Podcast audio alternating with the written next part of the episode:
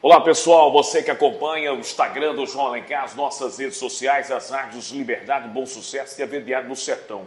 Olha, tarde dessa sexta-feira, mais uma ação da Polícia Civil aqui da cidade de Pombal. Hein? A Polícia Civil da cidade de Pombal vem fazendo um grande trabalho né, aqui no nosso município, através dos delegados de polícia, tanto da primeira delegacia e da segunda. Estamos aqui com o doutor Rodrigo é, Barbosa, delegado da Polícia Civil aqui da cidade de Pombal. Doutor, mais uma ação importante, o senhor acaba de prender um homem acusado de estupro aqui na cidade de Pombal. É, como foi que aconteceu essa prisão, a motivação, fala dessa situação aí.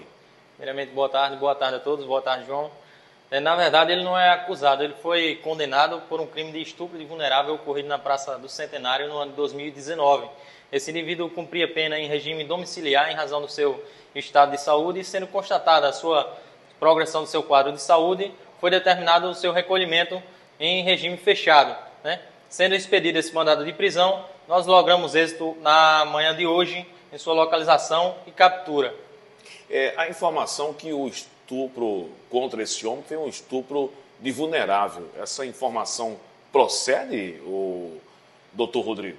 Sim, conforme já dito, tratou-se de uma condenação criminal por um estupro de vulnerável, né? Então, assim, ele já, já conta com condenação transitada em julgado e agora vai dar continuidade ao cumprimento de sua pena no regime fechado. Ele vai ser recolhido agora à cadeia pública aqui da cidade de Pombal, vai ficar à disposição da Justiça.